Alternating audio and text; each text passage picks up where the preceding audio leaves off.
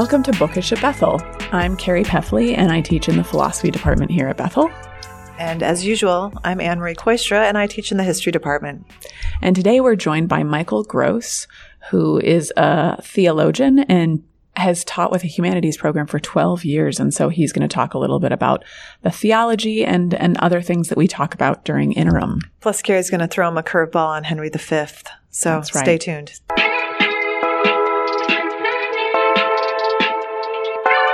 Michael Gross, thank you for joining us here at Bookish at Bethel. And um, we'd love for you to maybe say a little bit about yourself. Who are you and what do folks need to know about you? Well, uh, my name is Michael Gross. This is my 12th year teaching at Bethel. Um, I went to Bethel in the late 90s and I took the predecessor course that I now teach. Uh, which used to be called Reading and Writing in the Western Tradition, and that morphed into humanities. Uh, I studied theology, went to Princeton Seminary um, with a couple of the other professors who teach here. So, And do you remember who your section leader was for this um, precursor to Humanities too? Just because I'm curious. I don't. So not not anyone memorable then, huh? well, I know that uh, I had Mark Reasoner for one of them, Okay. uh, who used to teach here, uh, Paul Reasoner's brother. Um, yeah, That's fine. That's there fine. There we go. Did Dan Ritchie teach in that program? He sure did. Okay. Yeah. And so listeners will be familiar with Dan Ritchie from another podcast Yeah. where he gave us the preview of Humanities 2. So you're teaching in Humanities 2 with us this January, and we're happy to have you. So we've just completed the kind of theology heavy portion of the class, and you've just mentioned you've got some training in this subject at Princeton. Do you want to give our listeners a little sense of the kinds of theologians that students will have read for the first part of Humanities 2? Sure. So Humanities 2 focuses on the Reformation, and the Humanities program in general uh, favors reading primary sources. And so we get to read a lot of really fun uh, stuff. Uh, Luther and Erasmus, they have a big debate about free will, uh, an issue that still uh, Christians are debating. We get to read a little bit from the Anabaptist tradition, some from the Roman Catholic tradition. Uh, so we, we read quite a bit. Also, uh, John Calvin, who's a second generation reformer, we read him. So a lot of good stuff. A lot of good stuff. And Carrie, feel free to interrupt me. Nope, go but ahead. I'm curious.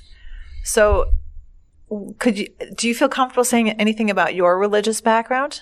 Sure. Yeah. So I'm Presbyterian. Okay. Uh, so my heritage goes back to John Calvin. Okay. Um, yeah. And so, do you find yourself kind of resonating with the Calvin reading, or I resonate most probably with the Erasmus reading. okay? Um, and Erasmus was a humanist. He is curious. He is very humble. Um, and he seems to uh, want to really thoroughly explore topics. Um, and he's a little bit less dogmatic. So he's the one I, I tend to resonate with. And Carrie is nodding. I'm nodding because I feel the same way. And I also am Presbyterian, go to a Presbyterian church, although it's one that is Presbyterian that wants to be Anglican. So I'm like a Presbyterian with an identity crisis. what do you mean by that? It's Presbyterian and wants to become Anglican. So it was founded by a guy who wanted to reconcile the Scottish Presbyterian Church with the Anglican Church. Okay. And so it's very litur- more, even more liturgical than your run of the mill PCUSA church. Um, uses a little bit more from the Book of Common Prayer, things like that, but then is still reformed in theology, um, but has a really huge focus on the arts and liturgy in a way that, yeah. So it's a, again, it doesn't fit Calvin's view of a church. Well, and since we haven't had a chance uh, on this podcast to talk about Erasmus, and since you were nodding affirmatively while Michael Gross is saying, "Oh, I, I really like talking about Erasmus. I like reading Erasmus." Maybe do you want to say a little bit about why you gravitate toward Erasmus? Sure. I mean, some of the things that Michael said resonate for me as well. He's very humble. Um, I like the fact that he is well versed in church tradition as a medievalist. He's drawing, right. I'm, I'm loving the fact that he draws on the tradition that I'm very familiar with is tapping into actually one of my favorite, um, references that Erasmus makes is to, um, Scotus. Duns Scotus, who is a 12th, 12th 13th century um, philosopher, talking about whether or not all of our acts are necessitated, actually has this great quote where he says, You know, I wish that everyone who thought that everything happened necessarily and there was no free will would be burned until they admitted that there was some possibility of them not being burned. Um, just sort of like, I'm so frustrated with these people who say there's that there's necessity to everything. Clearly there's free will. So I love that Erasmus even makes references to those old philosophical conversations that have been going on. But yeah, he is he's just fun to read. Maybe not as entertaining, not as mean as Luther. Yeah. Um, Well, and I found myself because of Carrie's influence on the course and our reading of Aristotle, um, really talking a lot about uh, Erasmus's response to Luther is, well, Luther, you're really covering one aspect of human beings, but there's also this other aspect of human beings where, in fact, we do um, have this idea that we're created in the image of God. And as Aristotle and um, Aquinas in particular note, like we actually have some resonance where, in fact, we maybe have part of us that are sort of engineered to turn to God. And I definitely pointed that out. Like, what is our understanding of what human beings are by way of Erasmus? And I think, you know, in that debate they have, and, and in the fact that Luther's separating from the Roman Catholic Church, um, there are clear reasons for that, clear catalysts uh, that we can look back and appreciate. Um, but it, it did begin something that still continues, which is division after division after division. And so I do appreciate Erasmus in his attempt to reform the Roman Catholic Church, but also focus on unity. Uh, and I think Protestants, you know, they they still have to um, kind of reckon with the fact that when disagreements occur, very often the conclusion is to divide, uh, which goes against uh, one of the tenets of of the gospel. So uh, Protestants do have something to uh, contend with there. Yeah, I think that's right. One of the things that some of my students were talking about in our seminar as we talked about this sometimes Protestant divisiveness is the fact that the news recently has been about divisions in the Methodist tradition Right. happening right now and the covenant tradition, um, some fragments that we're still continuing to see denominations break apart. Yeah, I think some of my students were a little scandalized that I said, well, every week in my church, we pray that the church will be united. And I think they were like, whoa. like, almost like, well, don't you all do this too? Right. But um, yeah, so I'm glad that you brought that up about, I mean, my, my husband sometimes refers to it as the choose your own religion religion of Protestantism, which. Well, and there's that great song, They Will Know We Are Christians by Our Love, by Our Love, right?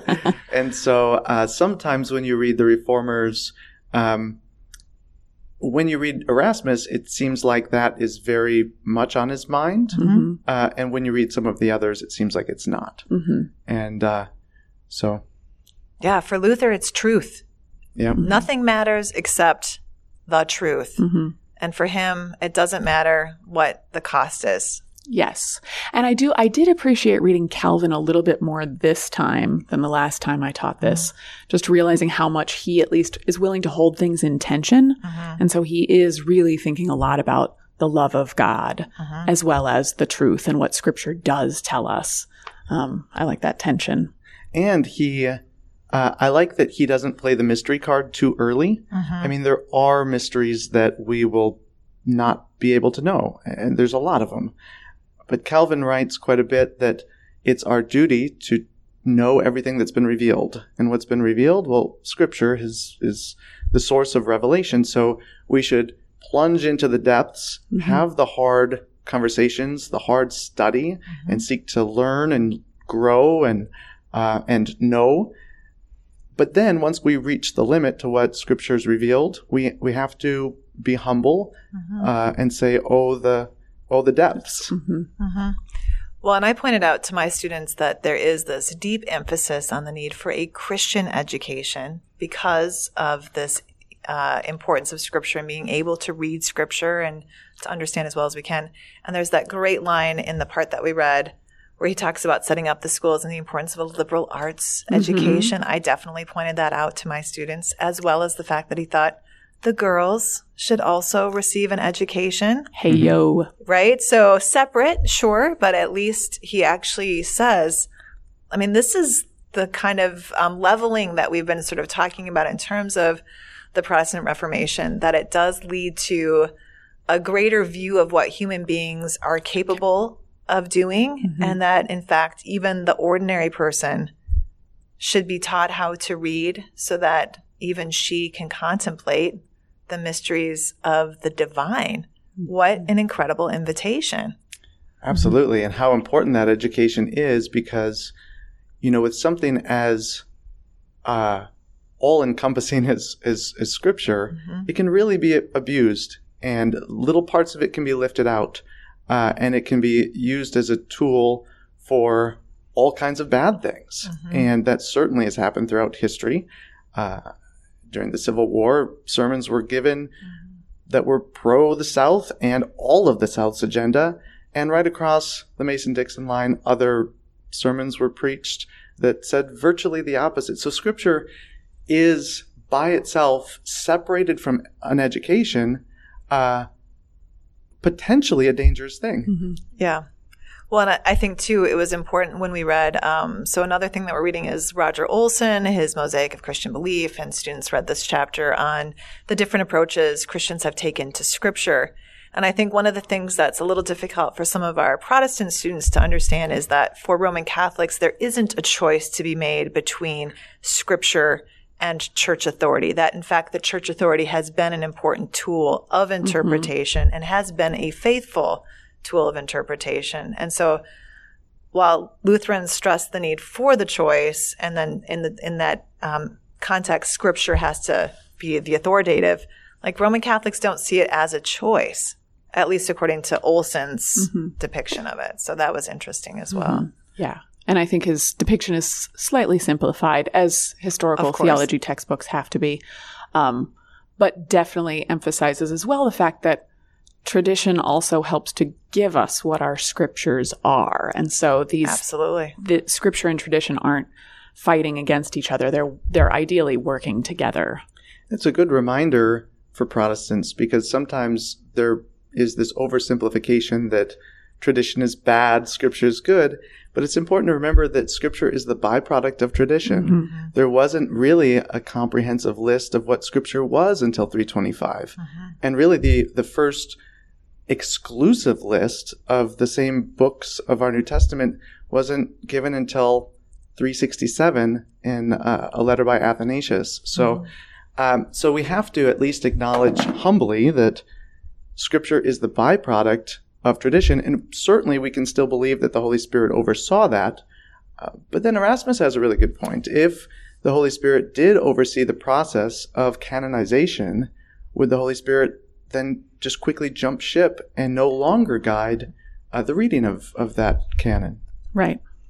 Well, and he's got that great little sort of uh, rejoinder to Luther. He's like, well, you know, maybe the Holy Spirit spoke to Luther, but then we've got all, I mean, we've got this whole other group of people. Oh, I don't know, martyrs and other church fathers who led, led exemplary lives. We think the Holy Spirit wasn't speaking to them. And what do you do when multiple people say they do have the Holy Spirit guiding them to different interpretations? How do you make the decision? Mm-hmm. And I thought that was probably good for people to read.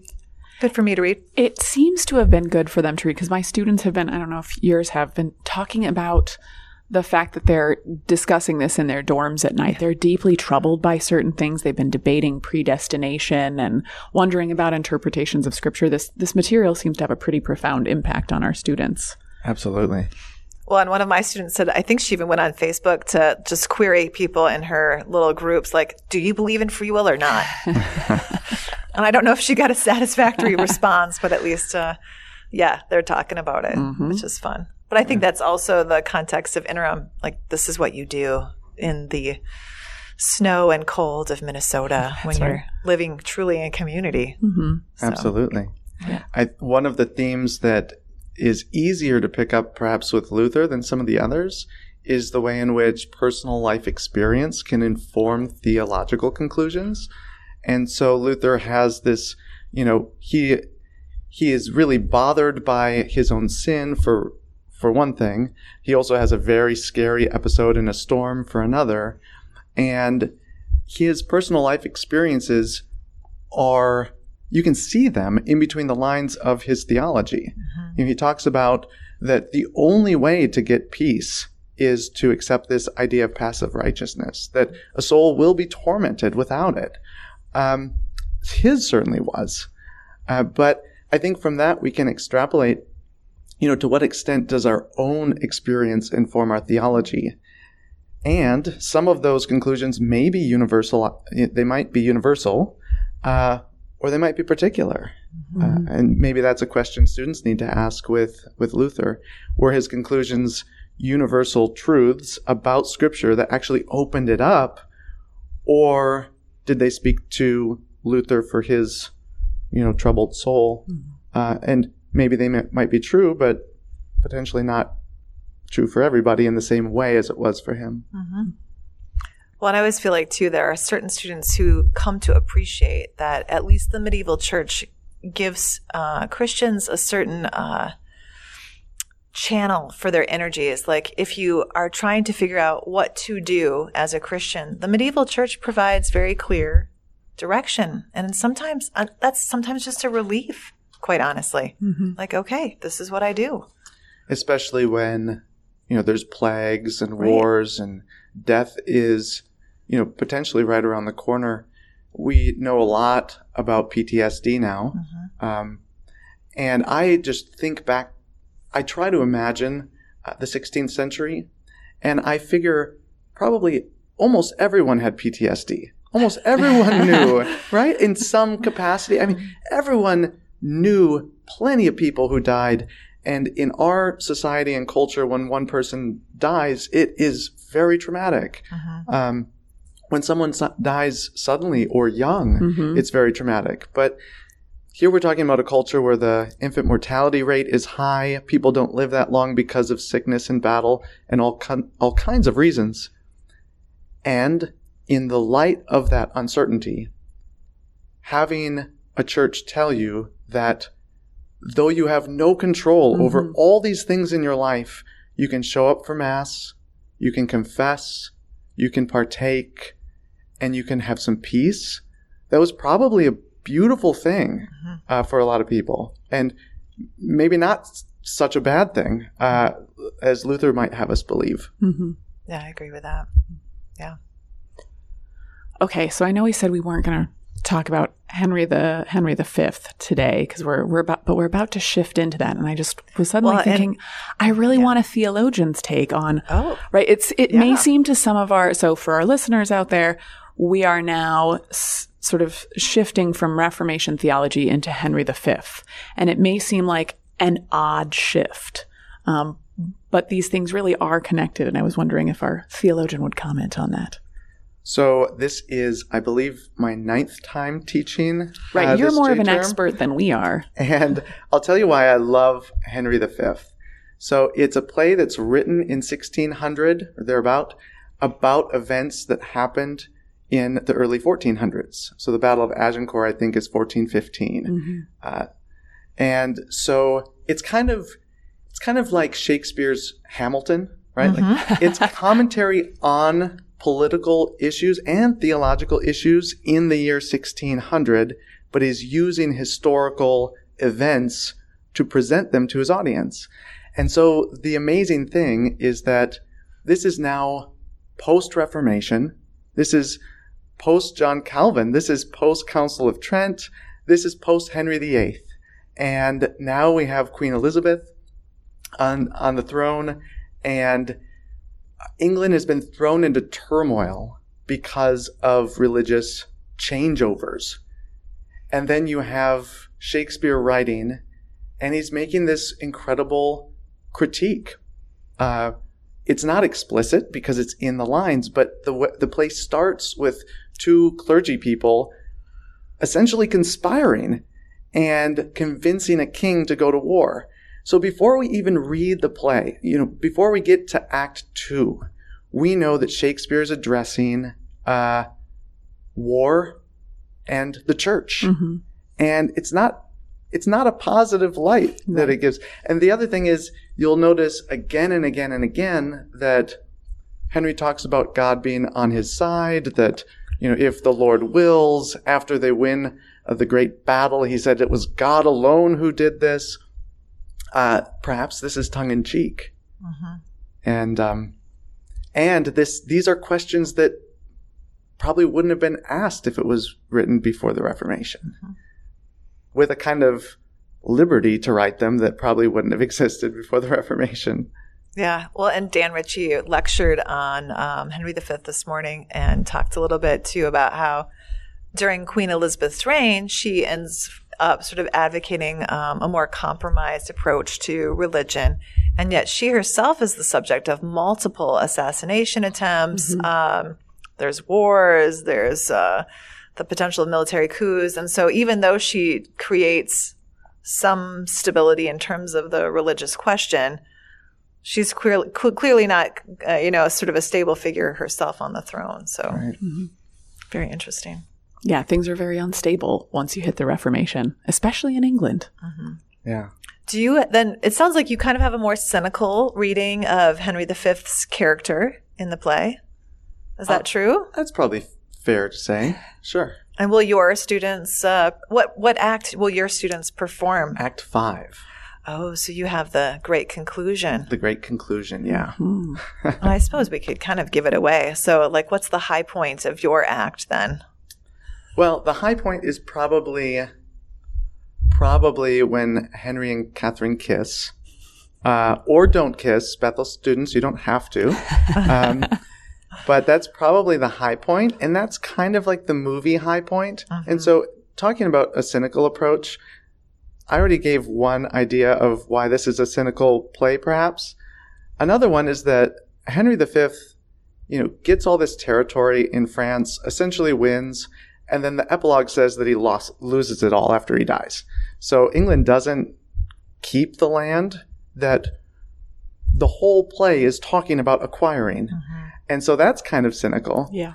But then a third cynical thing is that the king is, I mean, he is a warrior. He's a conqueror. He's uh, spilling blood. He's, he's going into a territory and claiming it. And then there's this big love scene, you know, where he has to woo the princess. Mm-hmm. And then he does, and they kiss and they fall in love. And it just seems, it seems rather ironic because at the beginning of that act, it's just a negotiation. Mm-hmm. It's it's written in the terms she has no choice, as women back then didn't, and so she has no choice. It's already been decided they will marry. And then there's this scene where he has to woo her. On the one hand, it could be read that Henry is such a wonderful person that he wants to woo her, despite the fact that he essentially owns her. But um, maybe Shakespeare's being uh, making a commentary there as well. Well, and I always view the women in Shakespeare's plays as having incredible amounts of power. So you sort of wonder too if Shakespeare's allowing for Catherine to be doing some political negotiation by way of that scene rather than just being wooed. I mean, the fact that she makes him woo her might be sort of a statement as well. Right. knows? Gives her a bit of autonomy.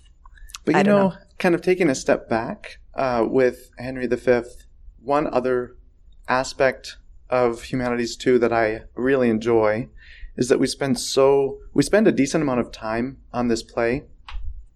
We read it and reread it and memorize it and act it and watch it. Uh, we spend a lot of time with this play and and then all of these themes start to come out. We start to see it more deeply. Um, and with every rereading or once you watch it at the end, uh, you start to pick up on things, even though you've read them. I think, just coming from a theological perspective, the same thing can happen with Scripture. We can immerse ourselves in it, and we can rediscover and rediscover. Um, and I hope this is an experience for the students where they see that what we're doing is transferable.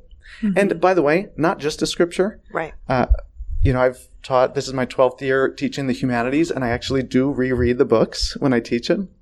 And I find different themes coming out, uh, different levels of depth in the works. that we read in the humanities department. So we're reading, you know, the great works. I like to say it's like the Bachs and Beethovens of of what's been written. Exactly. Uh, and so these are the kinds of things that have uh, a lot of depth and, and probably should be re- reread. Well, I think it's time for that question. That's right. So, what is on your nightstand right now? On my nightstand right now is a book I started reading called uh, The Blind Spot. Um, Tell us more, Michael. and Michael. I think the subtitle is The Hidden Biases of Good People, written by a woman named, I hope I get the name pronounced correctly, but Mahzarin Banaji and Anthony Greenwald. And the whole premise is that uh, we have biases that we, we, we're not consciously aware of. And, um, and this is sort of a way to examine what those are. And it's one of my favorite themes in uh, theology is, and it's why I like Bonhoeffer so much. Bonhoeffer writes a lot about self-deception. And I think Christians generally would do very well to spend a lot of time sifting out and parsing what beliefs they have that are just acquired from the culture and their context and which beliefs and quote unquote truths are really true. Um, so that that is uh, that's why I'm reading this book. I just finished um, um, Talking to Strangers by Malcolm Gladwell. Oh, yeah. Gl- Gladwell is he's just such a fun read, uh, and that book very much did something similar. Uh, talked about why we're sort of programmed to believe people even when they're not telling us the truth, um, and a and a lot more. But uh, so anyway, that's what I'm good. reading. and Carrie, what's on your nightstand? Right now, I'm working my way through a reread of The Handmaid's Tale. Oh, still Margaret Atwood. Yeah. So I just started that last week. Understandable. And I just finished the Karen, is it Prior Swallow? Swallow Prior? I think it's Karen Swallow Prior uh, on Reading Well. So I just finished. She's got this uh, collection of essays where she looks at the virtues by way of great works of literature. So the last um, essay is about the virtue of humility, because of course it's the hardest one to achieve, right? It's the beginning of all the other virtues. And she uses Flannery O'Connor's short stories as a way to delve more deeply into what humility maybe looks like and different ways to think about it. And it's it's one of those books when I started it, I was like, hmm. But as I've been reading essay after essay very like methodically, it's really grown on me. So I think at this point, my next book might be one of the books she mentions. Um, I think is it In the Silence, Into the Silence? Is this the one by the um, Japanese author? Oh, just silence. It's just Endo. silence. Endo. Yeah. Okay. Because she uses that to talk about, um, I think, faith. Mm-hmm. So Well, that's um, worth a read. that will be my next read. Well, you've been listening to Bookish at Bethel.